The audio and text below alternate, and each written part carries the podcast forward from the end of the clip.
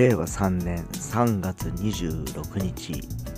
金曜日の朝を迎えております、えー皆様おはようございます。はい、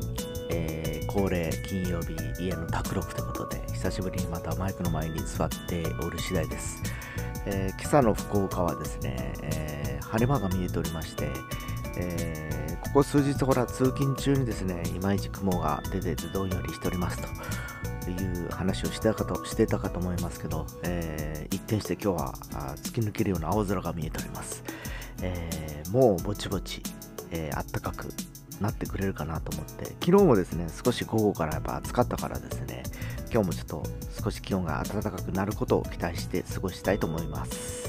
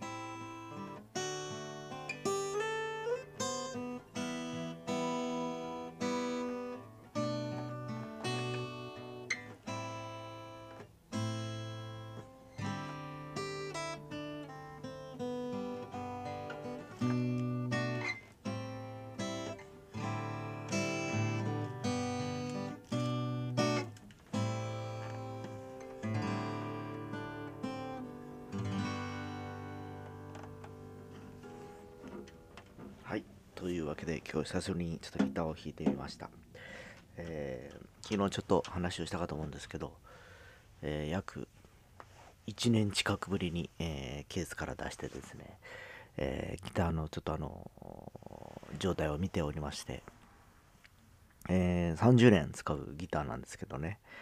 えーもうそうですねトップっていうか表の板の方もかなり日に焼けて、えー茶色から、えーちょっとオレンジっぽくなってきたりしております。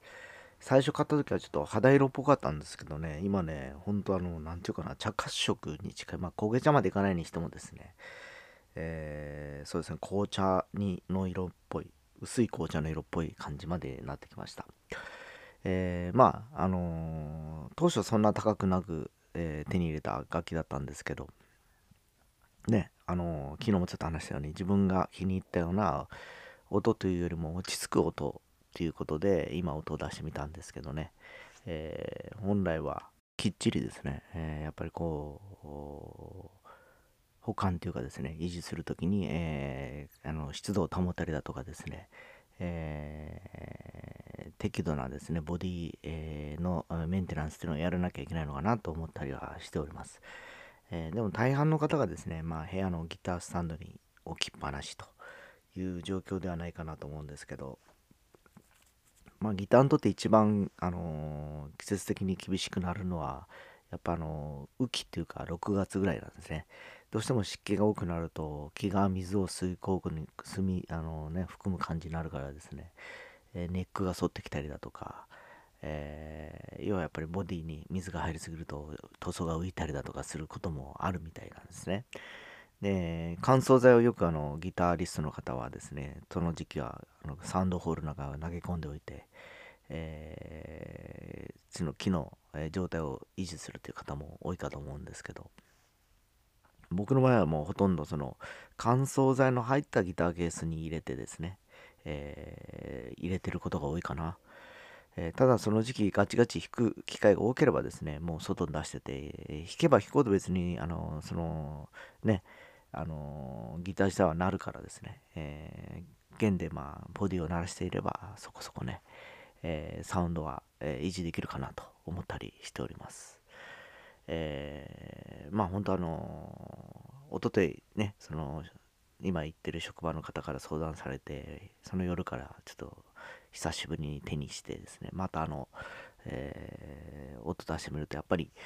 馴染んでるだけにですね、非常に、えー、あ、これやったなという感じがしております。えー、まあいろいろ、あの、ここ数年ですね、えー、あの、ウクレレとかも、まあ、ね、余儀なく、あの、それまで触ったこともなかったんですけど、え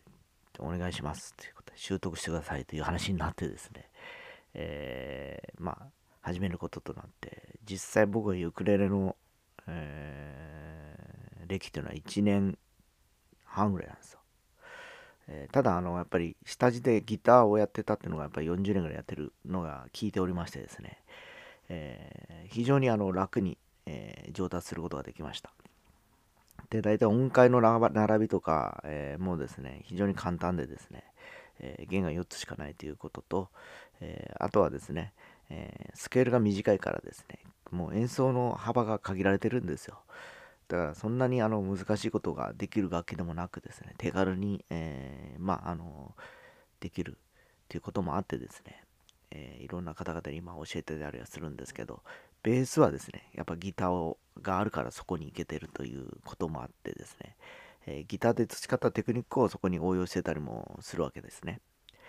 えー、で、やっぱり4弦と6弦では全然音階も違いますしですね、え音域も変わってきますし、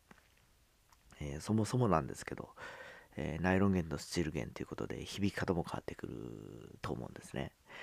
で、まあ、おそらくそのウクレレに、えスチール弦を貼ってみたらどんな感じかなと思うけど、多分、ほんとチープな音になるんだろうなって気がします。えー、だからやっぱりボディサイズがそこそこないと木の、えー、大きさが、えー、鉄弦を引いた時に共鳴しないのかなっていうのもあるんでですね、えまあそれぞれの楽器の特徴ということでですね、え理解しながら、えちょっとあのまたいろんな楽器をですね、え突き詰めていければなと思ったりしてるところです。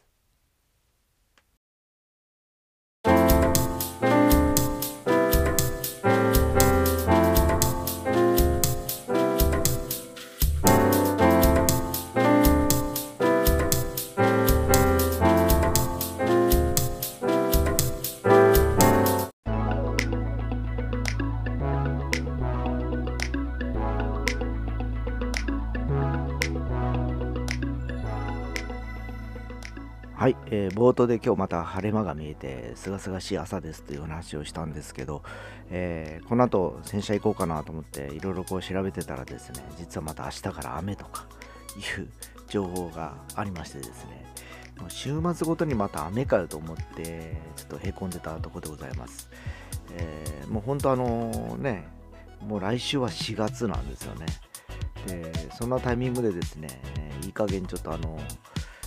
カラッとした天気に合わせて晴れ間もたくさんね、出てきてほしいなという気もしております。というのもですね、もう2週間ぐらいあの、車放置してるというか洗ってないんでですね、ボディのやっぱりさっきのギターの話じゃないんですけど、自動車もそうなんですけど、やっぱボディのですね、えー、メンテナンスやっぱりきっちりしておかないと、えー、やつあの酸性打ってってですね、雨が酸性の場合ですね、ボディを傷めるということもあるんでですね、それを洗い流すためにもですね、きっちりあの2週間ぐらいには1回、まあ長くても1月に1回はですね、えー、ボディメンテというか、えー、まああの普通の手洗い洗車っていうじゃなく水洗いでも構わないんですけどね、えー、落とすのが大事かなと思っております。でそうすることによってあのボディの、えー、要するに腐食とかサビとかが、えー、事前にですね軽減できたりもするんでですね、とにかく車に関してはですね、え、今あの日頃はあの屋根付きの駐車場に入ってはいるんですけどどうしてもこの雨が降ったりだとか雪が降ったりすると、えー、その